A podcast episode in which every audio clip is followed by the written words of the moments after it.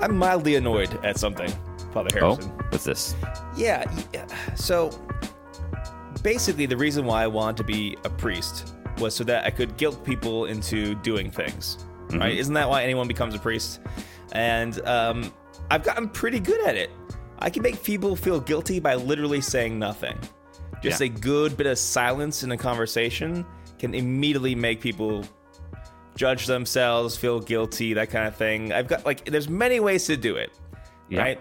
But that's my job as a Roman Catholic priest.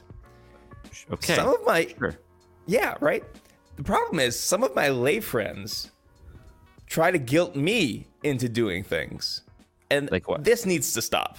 Like, like, what do you mean? Well, you know, I've I have friends who just moved down to West Virginia, and Mm-hmm. I got like several text messages saying, "Hey, we're having this open house. You should come down." And I was like, "Guys, I'm gonna be there next week. I've been to your house a bunch of times anyway. In fact, I said mass at your house and blessed it. I'm busy. It's Sunday." But they just kept saying how much they miss me, or how this person wanted to see me, or blah blah blah. They had mm-hmm. like a whole a whole bunch of people sending me text messages about this, and I felt Yep. so guilty that I felt I was forced to show up and have a really good time. And I think that's How, unfair how to me. far away are they from you? Like, About how an far hour- is Virginia? About an hour and fifteen minutes uh, from where I'm at to around Morgantown is where they live. How dare they? right? How dare they? You are a priest of Jesus Christ. Yes, You have more important things to do, like paperwork. exactly. But instead, they gave me whiskey and cigars and hot dogs and good conversation. The audacity of making me do that on a Sunday. Your life is mind. one that has to is one in which you should be suffering at all times. exactly. Uh, You should be in the Mm-hmm. confessional 10 hours a day. And if you're not, you're a bad priest. And so actually, they are undermining the work of your priesthood by doing this, in my I know. opinion. You know, and you know what? I'm not gonna put all the guilt on them. I mean, I'm gonna put like 99 percent of the guilt on them, 1% of the children? On on their families. On Oh, their okay, house. okay, okay. Like 0.5, and then 0.5, I will, in my humility, reserve to myself. I should have been a stronger priest and just said, "No, I'm not allowed to have fun on Sundays. How dare you?" And I should have just gone back to Also, paperwork. wait, wait. They did an open house on a Sunday. Yeah, It sounds. Did they did they make was there food there? there was food that was, but most of it was brought. I think they made some chili. But I don't know if that was made the day of or day before. So it's sketchy. I should have was it investigated. made like Saturday night? It might have Right? been. Like like I mean Mm-hmm. like I'm hearing not keeping the Sabbath holy. yeah. There's We're making so many more. people so scrupulous right now. there's nothing more unholy than inviting friends over for fraternity and, and leisure on a Sunday.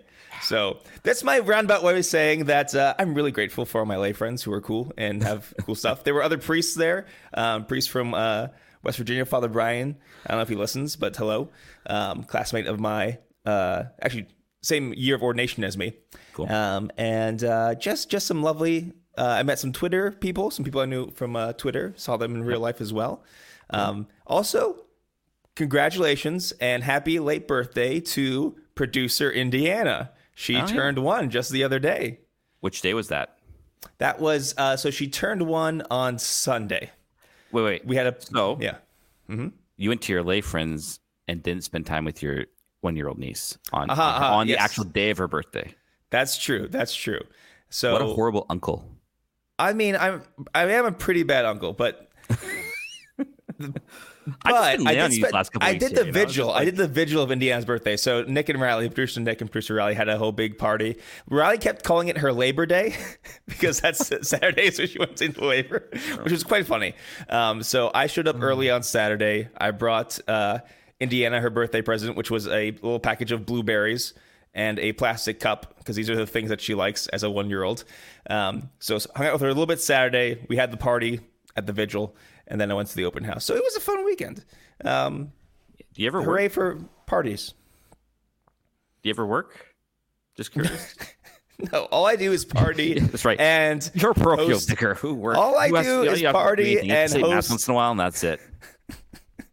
all I do is party and host. Clerically speaking, welcome to Clerically Speaking. I am Father Anthony. I am Father Harrison. Um, man, like I'm getting ready right now for my next study leave. I am going to be in uh, South Bend for a couple weeks for some study time. I'm giving a paper at the fall conference that's run by the Nicola Center on the Thursday afternoon. I forget what time right now. So if you're listening, you're going to be coming to the conference. Come say hi. I'll be there for the whole conference that weekend. Uh, I may or may not be able to get together with people because like this is study time. like I, I need to take advantage yeah. that I'm near a really good library and stuff like this while I can. Although my I think even now my Ratzinger collection is better than Notre Dame's uh, with all the German stuff I've been getting lately. Ridiculous. Uh, it's a bit ridiculous. Um, so because you know, yesterday I got like, I kind of killed it with studying. Yeah, it was my day of rest. Um, but I honestly do find studying restful. I know that's a weird thing to say. I know people are like, but that's still intellectual work. Yeah, yeah, I know, I know, I know. But it's it, it it is restful for me. It's something different than the normal stuff I do every other day, which is a good thing to. I finished up a, a, a values in a time of these are Ratzinger books. Values in a time of heal. I I read very quickly. Like I did not pay attention to every single word. Faith in the future by Ratzinger. I read through almost every essay. I skipped three or four in volume one of his collections of communio, commun, uh, church and unity. Mm-hmm. And I got through half of his four catecheses on creation all in one day. That sounds like a lot of theology for one day. Yeah, it was amazing. And I had like a stack of books like this big now that yeah. is just sitting there saying, well, I have to go back and retake notes.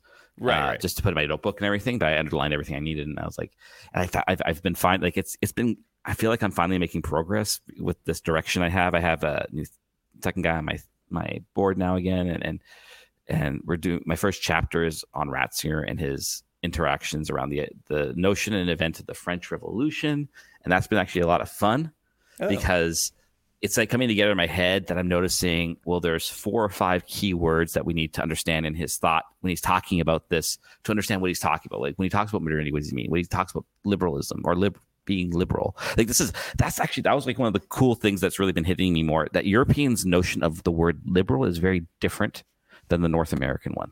Yes, that makes sense. Because for them, it's like it's actually in that more classical sense of like of fraternity, equality, and uh, whatever the third one is, um, freedom and baguettes, freedom, freedom, freedom, and beignets.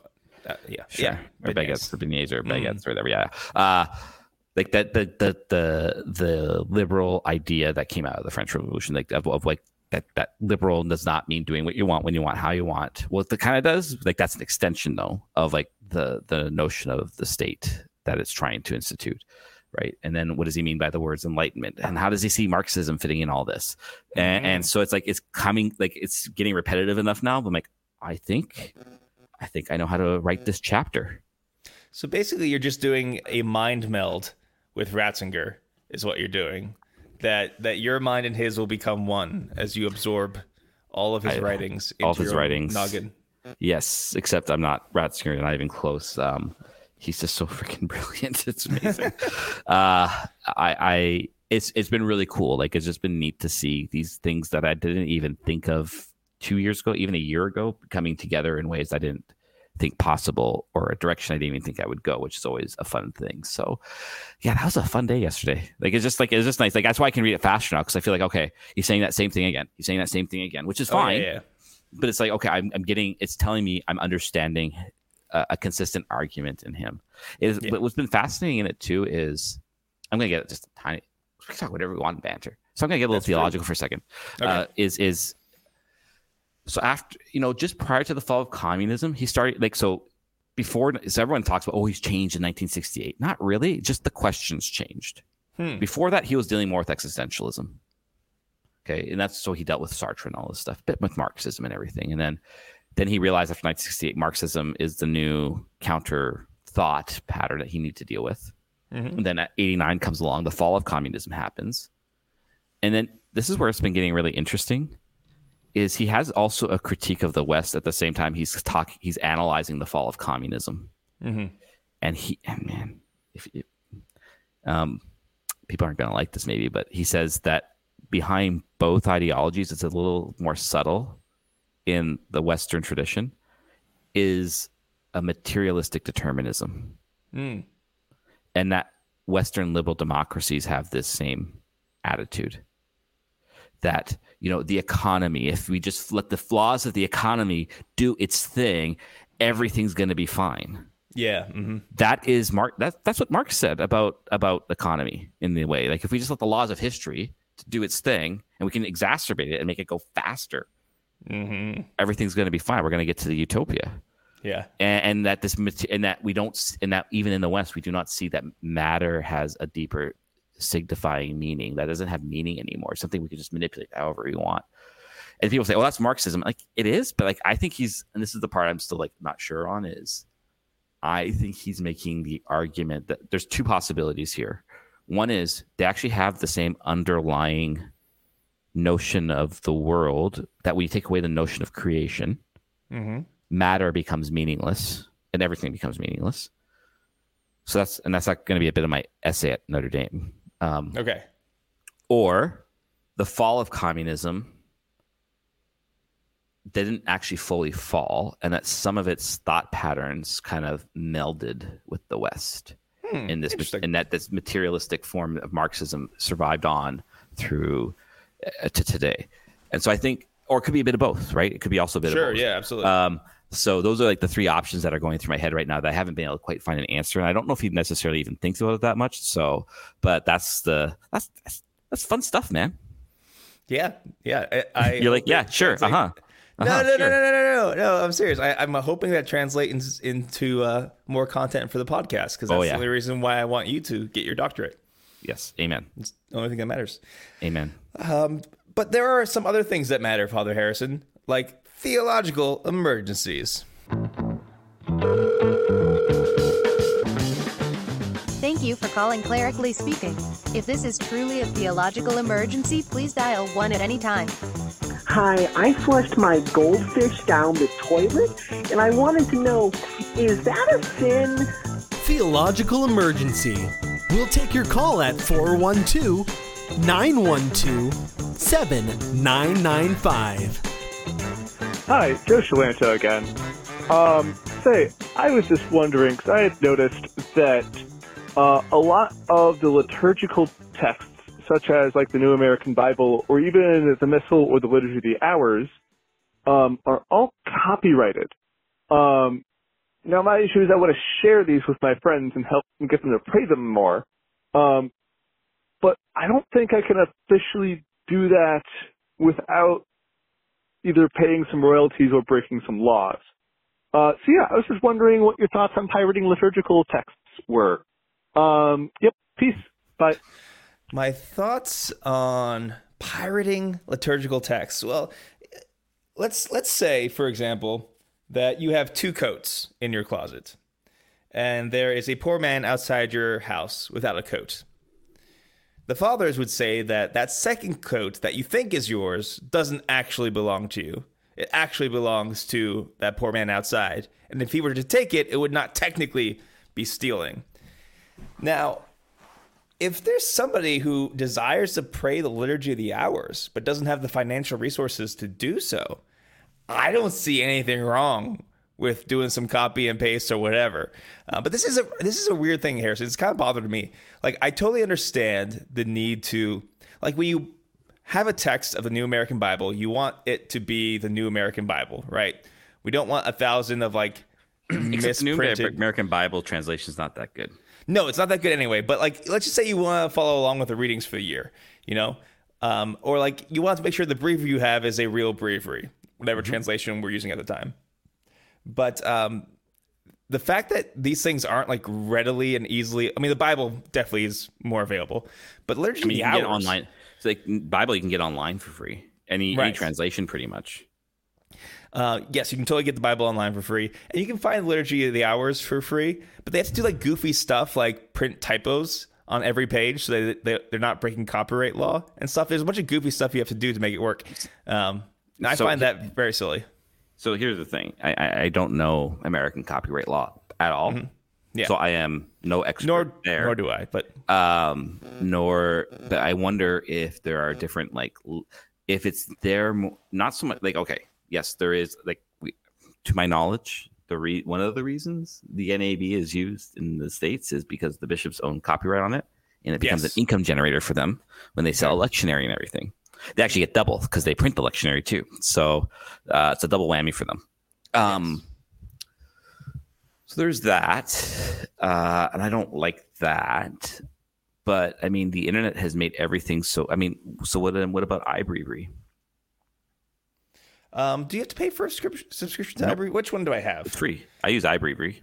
Right. Oh yeah, but that's the thing is there's actually I believe now someone can quote me if I or not quote me, but correct me if I'm wrong. But on every page there's going to be one or two um, Typos? typos or errors on it. So it's so yes. Someone was telling me about this. That's the way they Oh, can make it happen.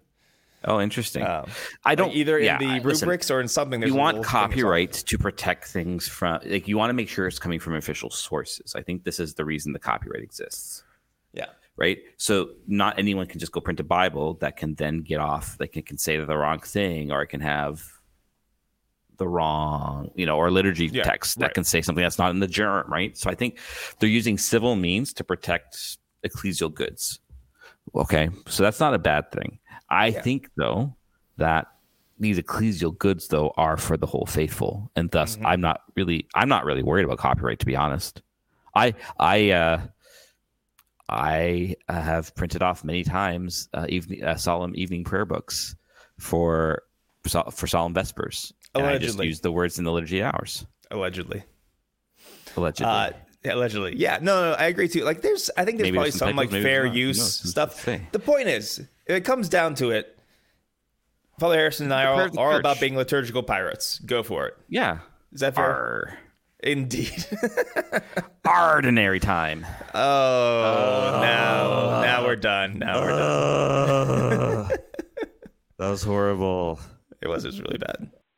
Hey, good day, Father Harrison, Father Anthony. Uh, My name is Henry, and I'm actually from Brisbane, Australia, but I was in the Diocese of Wilmington, Delaware, uh, last month for a friend's wedding. Um, they said it was a Catholic wedding, but when I got there, the, the bishop presiding over the ceremony uh, was not the bishop of the Diocese of Wilmington, uh, Michael Koenig, I think his name is, uh, or William Koenig.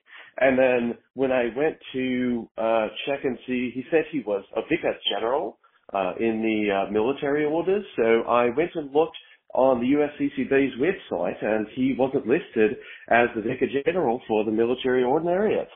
Um, the mass was strange. There were the Kyrie was not included.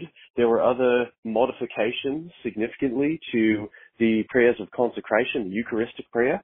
And I just wanted to ask you guys, uh, I didn't end up going up and receiving communion because I felt sketchy about it. Is this something normal that happens in America or, or does someone else know? Uh, thank you so much. Have a good one. So, the first thing is wedding weddings there is no Kyrie. There's no Kyrie in weddings. Nope, it's You're in the book. supposed to do the Gloria, but a lot of priests Yeah. don't. But you're supposed to jump right into the Gloria, basically. Yeah, exactly. Yeah. Uh, so there is no. Um, I mean, are your friends practicing Catholics? Like, maybe, maybe eh, there's. I don't know.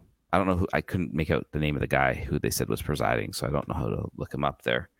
Um, maybe it was that this bishop was supposed to do it, but then something happened, and so they had to call someone else, which happens with bishops sometimes. Bishops are probably notoriously undependable for weddings. Uh, uh, I would, you know, they only do maybe one or two a year at best, um, and they have to know someone really well, and they have to make sure that nothing's going to interrupt their their uh, their scheduling. So, I mean, I, I don't. I mean, again, I don't know what happened with the words of consecration. Uh, some priests like to play around with things a little bit. Again, I think we said this before, and I think I think essential, essential, the essential words you always need to hear is, uh, "This is my body." and this is my blood. yeah. Or sorry, this is a sorry. This is my body given up for you, but then um this is the chalice of oh my gosh. It's funny. You can you always You know it off by heart when you're doing it, but then you're like trying to abstract it from the situation That's because really you're hard. not. You're not. It's it when you're in persona Christi. Jesus says the words for you. Isn't That's that how right. that works technically? Sure, why not? There's a this reason is the chalice have- of my blood. This is the chalice of my blood, the blood Yeah. of the new and eternal covenant. Like this is the chalice of my blood. This these are the essential words that you have to make sure you hear. Everything else just should not be played around with. Like I have heard some priests will say instead of for many. They will still say for all. I do not like this. I think it is dangerous. I listen. Those big letters in the missal. If there's anything, you shouldn't mess with anything. Like let's just Right. stop messing with missals and stop making liturgy our own thing, please. Absolutely. But please don't mess with those big block words in the missal. Yeah, so just so you don't know, uh, you probably don't know because you're not priest listening to this, that those words of um, consecration, they're in all capital letters. They're the only words that are in all capital letters in the missal. It's very funny. Like it's like the book is begging you not to mess this part up. Yeah, yeah. So I mean, I, I mean, no, you don't have to go to communion if you're at mass. I mean, that's fine. I just, Yeah, sure. I, I, think it's a hard thing to comment on in one sense, just Mm-hmm. because I wasn't there. I don't know what it is, but I would just say like you know maybe or just ask your friends like, oh, he said he was from the military or did I didn't couldn't find him or something like that, or maybe he said ordinariate and you misheard, and I don't know. Yeah, okay, there's a lot of things that could be going on here. So, uh, part of the liturgical rite for weddings is a little bit different. So, there's a few more, like there's an introduction that the priest says. Also, um, after the Our Father, there is a big old nuptial blessing um, that takes the place of part of, uh, and then you just jump right into the sign of peace. So, there's a few little things that are different that way. Also, the priest could have been using a Eucharistic prayer that you were unfamiliar with. And there are parts that are added to the Eucharistic prayer for weddings. Yes, there are parts that are added. Like Yes. it's like a little thing saying, "Hey," it's different for each Eucharistic prayer, but Yeah. they added little things about the couple. Um, so it could be that as well. So maybe it was fine. It was just odd and different. Um, I would say, for the most part, in my experience, priests don't mess with the words of consecration usually. Like I think it'd be that would be a. Does it never ha- like it may happen, but I think it's rare. But I've that's heard, I've heard the four. I've heard the many all thing from a few Yeah. priests. And I, uh, I know I've I've heard of the odd priest who really messes things around a bit, but still will not change those essential words. But it's, it's getting rarer and rarer.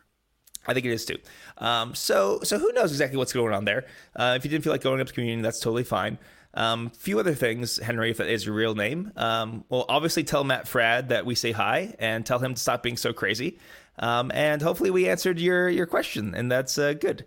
Um, Yeah. And I mean, even if Mass was goofed up, which is actually if it was, it's a really big deal. Don't get me wrong. But your friends, they're definitely married, right? They're it's it'll it'll be fine. I'm sure. Probably. Maybe. Yeah. Um, but Yeah. if that priest were to mess up purposefully some words of consecration, then he would definitely have to go to confession, right, Yes. Father Harrison? Oh, I mean, um, uh, oh yeah. I mean, if he's doing it on purpose and stuff. I mean, here's the thing: some guys are doing it on purpose, but like not in like this knowing sense in a way. Like it's just this. They They're know they're just- not saying what's in the book, but they also Right. they don't. Sometimes training has made them think like this is okay thing. Like so, like you know what I mean? Like they're just weird. Like so, they're they know they're doing it, but they also don't know it's wrong. Yeah. It's very rare that someone's doing it and know it's knowing it's wrong. Right, right. They think that what they're doing is actually the right thing to do, even though it's not, which doesn't Yeah. mean what they're doing is not the wrong thing, but it makes it slightly less malicious on their part Yes, because they're just usually old and weird. but yes, I Anyway. think they do need to go to confession. Yes, they do. And confession is what we're going to talk about in this week's Presbyteral Exhortations. And now it is time for presbyteral exhortations. Oh, yes. Quite good, quite good. Indubitably. Oh. I bet they can't wait to learn. They're gonna learn It's my favorite part. It's the best part. yes, yes, quite, quite, yes. Right. Oh, yeah, you heard me right. It's another confession episode. You know why? Because you all keep sinning. Once you all stop sinning, then we'll stop having episodes about confession. Though, that being said, I think it's been a while since we. A lot of times, our podcast. We talk about confession a lot. We talk about it a lot because it comes up in our um, back in the day when we did Summa Tweetiological more often, or in our other questions. You guys keep asking questions about confession and stuff. Sometimes I'm I'm very worried about you all. I don't think you're okay. There are some some problems, some some difficulties you're having with confessional. So we're just gonna we're gonna go for it again. And the reason why I was uh, I wanted to do that is because I stumbled across this priest. Actually, I should know more about him. I don't know much about him. Basically, I was reading a book, Father Harrison. I felt Whoa. very academic. Yeah, I was reading a book, and then there was a You footnote. mean you weren't just hanging out with lay people all the time with your friends, drinking actually- scotch and I was doing my job and reading a book while kneeling on some like uh, Legos Your one as a year. penance. You know, so I was doing that, and um, there's a footnote about another book. I thought that was interesting, so I went and got that book. And it's a collection of essays, um, not essays, but uh, spiritual conferences from Father um, Frederick Frederick Faber, who I believe has written some hymns. I think he's in a lot of our American hymnals, at least and I think he's a priest in like the 19th century. But I just love his writing style and his these little spiritual conferences that he wrote. Like one of them is like, why is the spiritual life so tedious? And he's like, yeah, the spiritual life is tedious at times, and here's why. And let's talk about it. Just delightful. But he wrote this essay. I keep calling it an essay. Gave this conference on why do we go to confession so often, but we don't change? Hmm. Oh yeah, that's a good one. I think that's a good, Right? that's a good that's a good question. That's the one that a lot of people ask, or they like- stop going to confession because they just feel like they're just going to they just do the same thing over and over again. So I'm going to start. So it's my turn to read a long quote. So he describes confession, and it's actually really beautiful. And it's in language that's approachable. Okay. Confession is an act of faith on a part of the creature. It is also an act of the most concentrated worship. It is a breaking with the world, a turning to God. It is a triumph over millions of evil spirits of huge power and, comparatively with us men, of unbounded intellect. It is the beginning of an eternity of ineffable union with God and confers the right of beholding the invisible face to face. A man sees in his fellow creature, as sinful as himself, perhaps even evidently more unworthy, the form and features and real jurisdiction of the incarnate Son of God, meaning the priest. He mm-hmm. kneels at his feet as if he were divine. He narrates to him the most secret shames and hidden sins of his soul. He submits to his questioning as if he were the absolute and ultimate judge of all the earth.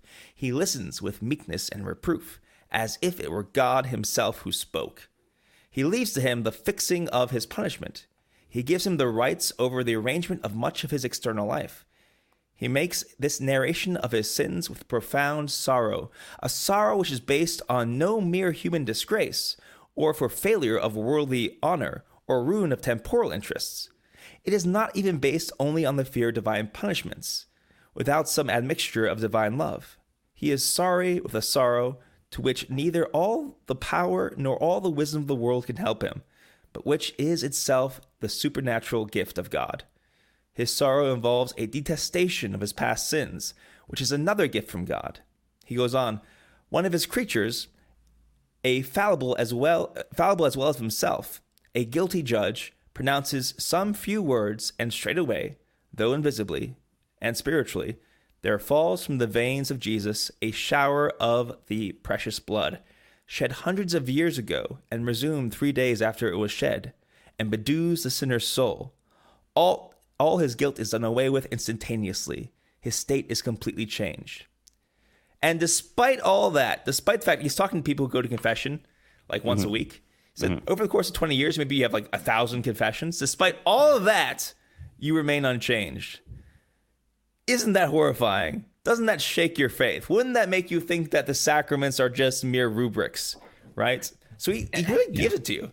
yeah, because yeah, I, I mean, I always say okay, actually, it's a sign that we need to, uh, it's a sign that we need to change our understanding of what confession is and does. Mm-hmm. Yes, it's absolutely that. Um, also, one of his big things, like the answer he kind of gives to this, the general principle is that it is not what we do in the spiritual life, but how we do it. It is about purity of intention. Um, and so he goes through a few things. Uh, but one of his big arguments is that saints don't do a lot of stuff. Apart from, there's definitely a few exceptions, but whatever. Um, but you read lives of the saints, and eventually they get to a place where they are praying a lot during the day, or they have, you know, some obligations and stuff like that. But like, like Therese of Lisieux was not a busy person. She didn't do a lot of things. But the things they do, they do well. With intention, with purity of heart.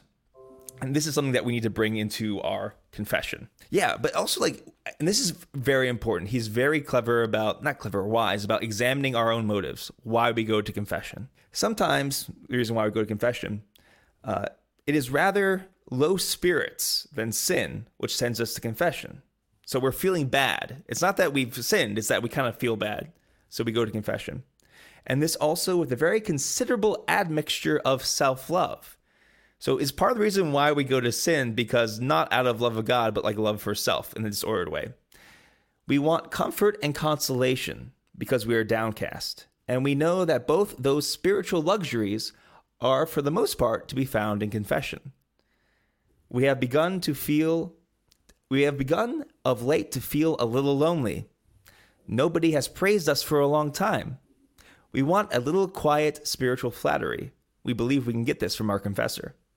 Either he is very kind and intelligent and prone to talk long and given to consolation, or at least we can open our hearts to him in so piteous a way, making our confession a sort of elegy with a dash of exaggeration, that we are nearly sure, unless he is unusually preoccupied, to elicit from him the honey of which we stand in need. Experience has taught us, oh, and if not, we can find another confessor who will do that for us, is what he basically says. Sometimes we are, we have a general feeling of being all wrong with God. It's not so much from having some definite fault upon our consciences as from an equitable and universal tepidity. It is like the feeling of an invalid before he is washed in the morning. It is a strange and particular comfort. So this one's very interesting. That we kind of feel off with God. So we want to get that feeling kind of moved away. A lot of these things are about kind of us desiring a certain kind of feeling. And then one more uh, that he talks about, which I thought was really good.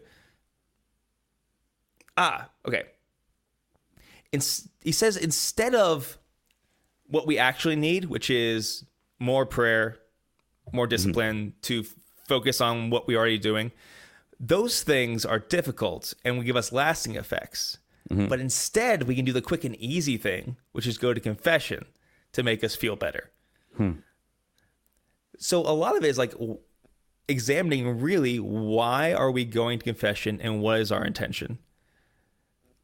Which is not to say that like we always have mixed intentions, but how well, often the reason that's the reason the sacrament exists. Right. And the sacrament still works.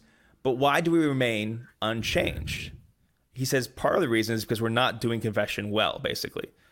So now, what does he mean by that? Because I, because I, I, have an intuition, I, I, yeah. I, have an answer to that that I've actually been sure. thinking about lately. But I, I want to. What, why does what why does he say like what does what does he mean by the fact that he said when he says we're not doing conf- like so we're not and what he means by that to my understanding is not mm-hmm. so much doing the right things at the sacrament, like saying right. the right things and everything. It's more that we're we're reserving part of ourselves in the sacrament. I guess uh, where my question becomes, I guess, is well, the whole the whole point of the sacrament is exists because we don't confess sin well. That like that it makes up for our lack of contrition. Yeah. So, but it sounds to me like he's saying, well, no, you. The reason it doesn't work well is because I actually need more contrition. And I'm like, but the whole point of the sacrament is this lack of contrition. If you have perfect contrition, you don't need the sacrament. Yeah. So that's so, why I'm kind of confused. Yeah, no, that's good. It's good because he's he's talking about he, he makes it clear earlier on that he's talking about good, valid confessions, right? Yeah. So you can have a good, valid confession um, with still this um, admixture of impure motives. And so while the sacrament will indeed work, if you will, that's the cool thing about sacraments there are habits in our lives that remain unchanged. He talks mm-hmm. about how so often we end up like swallowing our graces instead of chewing on them for a while.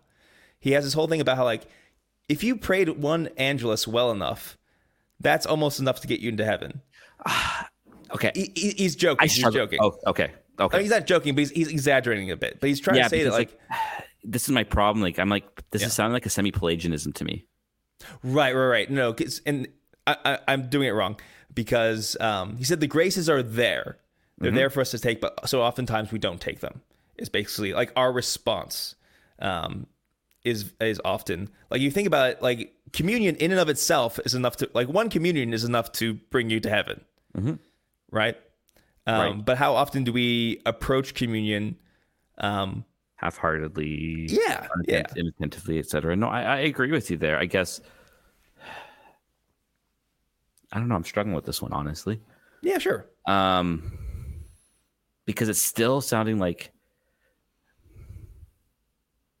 like what would it like i guess the question becomes okay then what does it look like for let's use the community example i think that's something Yeah. that's kind of tangible for people in their experience here because this might re- okay we say and it's i think there's a truth to it for sure it's what is it one communion sufficient to make you a saint Yeah. um what does that look like? What do i need to have in place for that to happen? That's or what or or then or to transfer it what's he saying needs to be in place for me to look like a because I, Mm-hmm. the reason i'm asking this is i feel like sometimes that can i guess my worry is and i don't think it's intentional but it feels like the answer is becoming a cop out because it's saying well you're just not trying hard enough essentially. Okay. and people do try hard enough when they come to confession right? I mean uh, and i i don't and i think you do hear real repentance and you do hear uh, serious remorse etc what and but the whole thing is that the whole the sacramental experience while it has an effective quality grace touches the whole human person and it's not just the affect but it's it's um it, it that the grace still works and it even is sufficient to detach us from sin. I guess my question becomes like it's sounding to me like he's saying, well, you just don't, you're just not trying hard enough. You just don't have enough qualities to let it really take hold of you. But then this is why people get despondent about confession. They're like, well, then I don't know what else to do because I keep, I don't know how else I can go deeper about this. Um, and then they just give up and you become hopeless. So like, I feel like Yes. you can feed this hopelessness, I guess, is, my Yes. concern. And so we're gonna put uh, Father Faber down for a second and just talk about Okay. this because he does mention like um, that like there is a potential to look at this with hopelessness, but he doesn't. That's not his goal here. Um, I know. Uh, but anyway, let's just okay. So my experience of this, I can remember many times where oh, there's one specific memory where I was very down on myself for sinning. Um, I was in seminary and I could not find a a church to go to confession to, and I was just utterly despondent and despairing in that. Right in that moment, I had some sort of contrition for my sins, but what it really was, and like I'm not sure if I had the capability of realizing it at the time, but what, what I was really feeling was this I did not want to be vulnerable or face the reality of my sinfulness. I just wanted it to go away. There's no mal- no nothing malice in that, but it was Mm-hmm. Right. still a you juvenile want way of you're looking for you're looking for it to be therapeutic. You want to assuage Right. your conscience. But like, if it. that's your only understanding of how you interact with the spiritual, Mm-hmm. there's going to be something missing on your response there. Right. I mean, I can take this anywhere, so I just want to be careful. I don't want to. I don't want to upend your your your point you're trying to make with all this. I, I and if I am, just tell me to shut up. Yeah, no problem. Um, because I think I think there is a truth to this. Um, but my, I mean, and there is. I mean, and I think we even experience this as priests when we're hearing confession. You can tell when someone comes in, they say all the right things, they do all the right stuff, but you can tell that they're going to be back two weeks later with the same sins, and you wonder if they're even actually sorry, right? So Right, they have some here- kind of sorrow. Right. There's something. Yes. and in the end a priest can't do anything about that per se outside of like like he can't he can maybe address it somehow in some way but he still absolves. Why? Because everything objective which is all the law can can judge has been attested for and so he absolves and he is required to in my opinion. Yeah. uh, i can't judge the subjective qualities of a person. I can only object i can only judge the act as a as Yes. you know minister and judge if you will right? Um so I, the reason it's it's interesting to me though because I think there I, I, there's a way for this, and and I think it. I mean, this might become a whole other topic one day maybe, because I was reading something by Ratzinger, obviously, um, on conscience,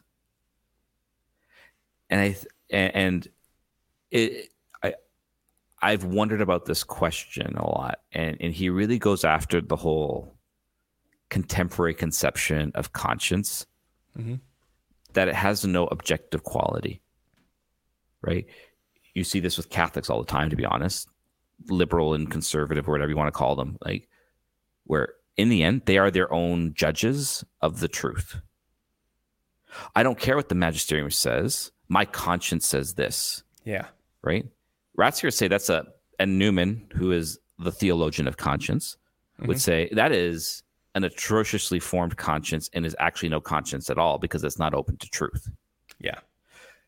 And this is where I found it very interesting with Ratzinger and his thing with it. 'Cause It really actually, uh, I, I've been praying with it every day now because I've always felt since the day I started practicing my faith that something was off in how I approach confession. I go to it. I love the sacrament. Absolutely. um, but I've I felt something unformed in me towards it, and so I think it's getting to Father Faber's point, and I think what, so. What Ratzinger says is that a real a good conscience is always open to the purification of the truth. hmm So by this, it means to say, and I have a whole other thing, by the way. Like I think we have, and it's not a bad thing, but let's be honest. Like most of the mortal sin stuff we deal with is usually in the sexual realm. It's very rarely anything else. And I actually think that's a poor formation in moral Yes. theology. Yes. That's a whole other. That's a whole other topic one day. That is a whole nother. That's a whole other thing right day. If this is the case, and I think he's right about this, is it, he's he's saying we have to like it, we have to destroy as Catholics this modern notion of conscience, or this contemporary notion of conscience, which is because if I'm just open to the truth, then I determine the truth in the end, and it's like, well, I like these ideas, and therefore that's the case. But as a Catholic, there are objective moral truths that the church teaches, that Christ teaches, that is revealed by God, etc if my life does not conform to one of these things,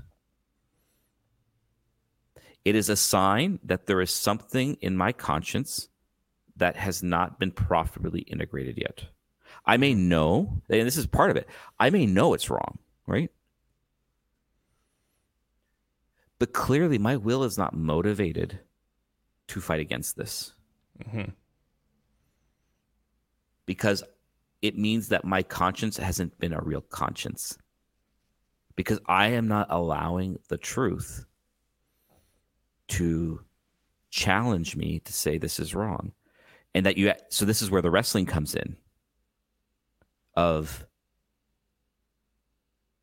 because, and I think that's the hard thing is often with sin, especially when it's repetitive sin, Yeah. it, it really gets into the felt stuff. And I always say, people, when you're fighting it there, you've already, you've, you've already lost the battle. It's too late. Yeah. You, Yeah. got- you, yeah. you, you got to start in the early stuff, the banal stuff, the idea, the thought that jumps into your head. That's where the fight is, and that's. I mean, this is a whole. I got a lot of other things I could say today. Uh, Sure, sure, uh, sure. the banal is where the devil hides. hmm He makes you think, oh, yeah, yeah, like, oh, it's the fantastical. It's like, oh, yeah, you're really feeling the temptation. That's when you really put up the defenses. No, no, you. It's like the enemy's already raided the castle. He's in the king's chamber, ready to king to kill the king. Like it's already too Yeah. late. You- You're no, no. It's the boring stuff on the front lines, waiting for the, the odd advance from the enemy once in a while. He shoots an arrow at you or something like that, and but the second you let it in, it kills the guy behind you. It weakens your defenses, etc. Yeah. The fight is in the banal. hmm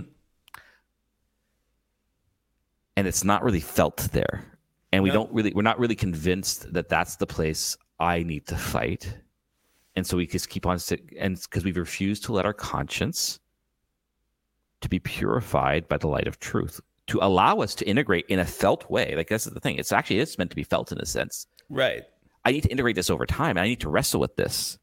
That if I'm not, if I've not integrated in an affective and rational and willful way, the truth about a certain teaching of the church that I keep on falling into, it is a sign that my conscience needs to be formed more by Christ. And in that, I think that's where confession becomes more effective. hmm It's saying, I'm going here over and over again. It is my wrestling with this desire to let Christ have the mind of Christ. Does that make sense? Like, I, I, I feel like Yeah. So I just worry about like this whole like, oh, you're just not trying hard enough. I think there's a truth there, but it's also like a truth of like, well, we've also been so we, we have we have been dealt such a bad deck of cards of how to Mhm. form a conscience that we don't know actually how to overcome habitual sin because Right, so- or to be repentant of it. Yeah. Exactly. No, I agree with that. So I don't want it because oftentimes when a penitent tries harder, they just end up becoming more dramatic. Like in Right. a genuine effort to change more, but given what they know, what they have, how they've been formed, they end up just being more performative. And there's nothing, it's like I said, this isn't a malicious thing. This is something that, you know, just happens. So how do we kind of deal with that? Um, it ends up being uh, so it's not so much trying harder, but aiming more correctly, if you will. Um, Right. He says at the end of his essay, um, the clu- conclusion why there's not a, basically a change of heart, even though the sacrament is valid, is because we're not constantly looking at God when we go to the confessional. There is a dodging that we do, and I've noticed this in myself since I've been reading this and thinking about this. I'm, I'm trying to change the way I go to confession. Yeah. That it's very often a way to how do I fix myself or how do I deal with these rules or how do I adjust my confession so it's more valid or how to instead of I want to be reconciled with God that my sin is a reality, my smallness is a reality and God's mercy is a reality, right? So we will do stuff where it's like, well, I don't need to get like that specific with naming the sin and th- and and, th- in so doing, we, we're kind of forgetting the fact that God knows us completely. We're still kind of hiding away a bit of that sin, or um, that we have to, like, we all hate the effects of sin. A lot of times, we like the the the pleasures of sin. Um, we like the habits of sin because they're comfortable, you know, but we hate the effects of it. You know, the the feeling of shame or that sort of thing, right? And so we're trying so hard to get rid of that shame instead of realizing the reality of the act and who we've done that against.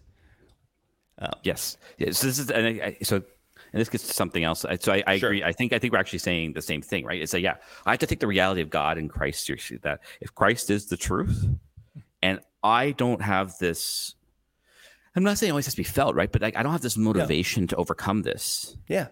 It's a sign that my conscience or my desire for God is not absolute, as it should be, which is something in and of itself worthy of confession, right? Like it's because it's about getting these deeper things. It's about rooting out sin, and and because here's like, and this is the thing is like most sins, like the quote unquote like ex, yeah, there's two things with that. Is is first like that action stuff. This is why little little soapbox moment for a second Absolutely. is is is um this is why the church asks us to confess serious sin regardless of knowledge and free will. Hmm because in the end you can't judge that subjective stuff even in yourself. Only god can know that really in the end. And because your sin hurts other people. Yeah. Like it's like if i punched you in the face but you know i had a you know, I I had someone saying, but you know, if you don't do this, I'm gonna reveal this. Like, I don't know, I'm gonna reveal that you were a jerk to this person in your parish the other day if you don't pu- punch Father Anthony in the face. Okay, was I fully free in punching you? Probably not. Doesn't matter. I still punched you and I hurt you. Well, Yeah. we'll see if I actually hurt you. But I mean, like, I hurt a Yeah. or whatever, right? Yes. Every sin is not a, just a. This is. I mean, this is, gets to the whole stuff. Like we have been, we have allowed modernity to seep in so deeply, and we refuse to address it as the church, and it really kind of is starting to rag at me in a way because sin is not just a private me and Jesus thing. It affects others. And so go, by going to confession, you're not just reconciling yourself with Christ. You're recon- and God and the, the Holy Spirit. You are reconciling yourself with the church. Mhm. You're so if I punched you violently or something like that, and I was like, Sure. that's a serious sin, and I had no freedom or even no knowledge, maybe, you know, I still hurt you. I still hurt the church's communion. And thus I shouldn't go to communion until that communion has been restored by my external objective wrong action by going to confession. The subjective qualities are important and helpful to understand to maybe like help lessen the sense of like shame that comes with sin sometimes. You know, like like a habitual Yeah. sin, Yeah. Sure. right? But the thing is, like, I always say to people, it's like if you're like if you have serious sin, keep on bringing it to confession, and and don't and here's the thing. Here's the thing. Like, so the one thing that struck me was that I, I don't know who he's giving these. Um, uh, I don't know who the audience is for his Right. little um, conferences here, but it seems like a very ordinary thing for people to go to confession once a week. Yeah. Um, that was a very like- ordinary thing back in the day. Yes. Now, when I hear a confessee going to confession once a week, I immediately get worried about scruples um, because of kind of what we're talking about. That there is such a worry. And how many times do we get these questions, either from people or on our hotline or whatever? Is this a mortal sin? Can I receive communion? It's like, well, in a certain sense, and this is going to be a very difficult thing. I'm just going to say it. Um, it's not up to you to worry about whether or not it's a mortal sin Yeah, exactly. if if it's a serious sin, you bring it to confession.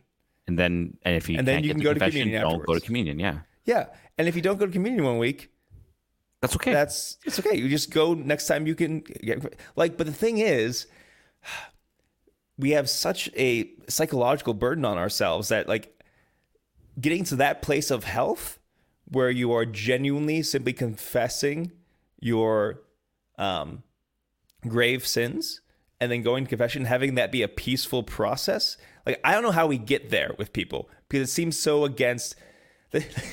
So we got we have like um, a history of no catechesis on sin for like seventy years or whatever.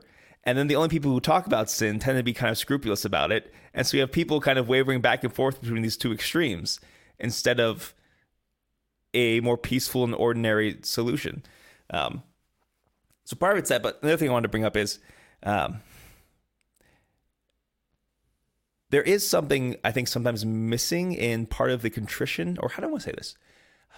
If your only thought about resisting grave sin is I'll try better, it's not going to work.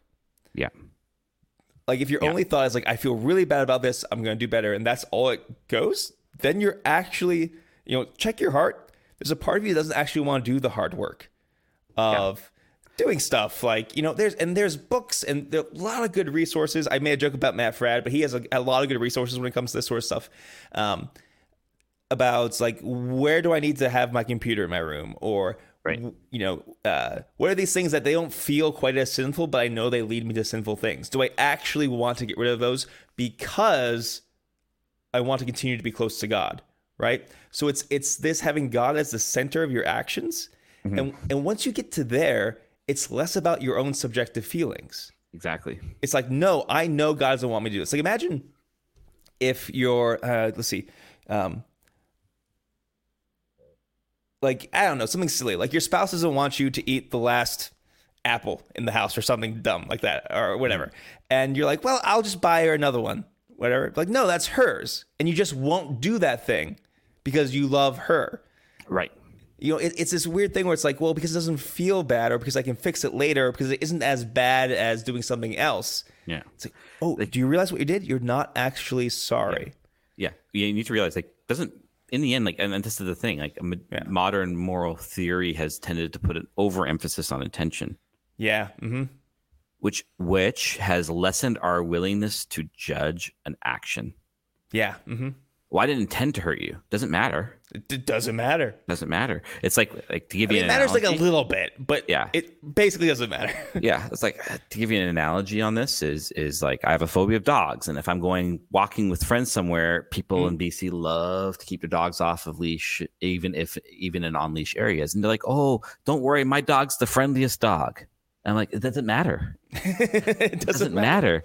You're not addressing the external phobia of thing of a thing I can't control. You're you're Yeah. you're you're you're you're appealing to my reason, which is mm-hmm. fair. But the problem is this thing is so deep that I can't get over this. Like it's just to say like these external actions are what matters. Still, it's not about your oh. It doesn't matter. No matter how much you can give us things about how much internally that was the case. These things have mitigating force about subjective culpability, Yeah. but they don't mitigate objective hurt. And, and we kind of know this. Why do we get so ticked off when people say, um, "I'm sorry if I made you feel bad"? I hate that so much. Right? I'm sorry you It's- feel. I'm sorry. Yeah, I'm sorry. Or I'm sorry you feel sorry you're that way. That way. Yeah. right? Like, no, It's you're not. And people say that because they had no intention to hurt you, therefore they do not care that they hurt you. Exactly. Right. And, and and this is the thing. The truth again, like this is a yeah, I'm stealing this phrase from from Ratzinger because this is so darn good. The truth purifies, it cuts. It has to. It has to. And so we have to allow it to cut us deep in the heart to open it up so that it can take out the cancerous stuff and it can actually beat in a in a full way, right? Um, that the whole these whole notions of I didn't intend everything, yeah, maybe didn't, and and that can be helpful in an understandable way. It can be open. to Like let's say you know there's a, a fight behind behind spouses, and and there's a miscommunication, right? Well, I didn't intend this when I said these words, right? Because sometimes there is mismeaning. But that's when you have a conversation that can help you understand where the other person's coming from. But it still, no matter what, doesn't fix the fact that that person was hurt Yeah. by your words because it means you weren't listening in such a way that they can be honest uh, that that they can honestly say things to you and that you can be able to communicate to them in a way that you know they need to hear. Think life is complicated. Yeah. but we hurt people folks. Mhm. and I agree. So i think all of this is like this to say we have not been good at allowing the truth to be the truth and to trust like, like i said this this weekend in the in the homily like because i know like this is the thing we're talking about sin older people have a hard time with this especially because it was so misabused in the church for so long Sure.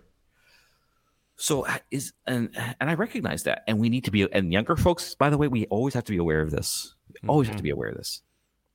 Um, but if Jesus is saying, like, this is true about a moral teaching, or that you need to accept that you're a sinner to receive mercy, and He is the life.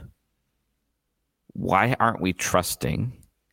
those words of his then and the the church who teaches these things in his place that this is actually the this is actually life giving if you're willing to do the hard work and i think that gets back to what he was saying earlier i Yeah. think there is a place for the hard work thing right Right, exactly. it's just it's just I, It's- that was my word it's just when it's taken out of the whole Yeah. it can become this semi-pelagianism Exactly. Yeah. So yeah.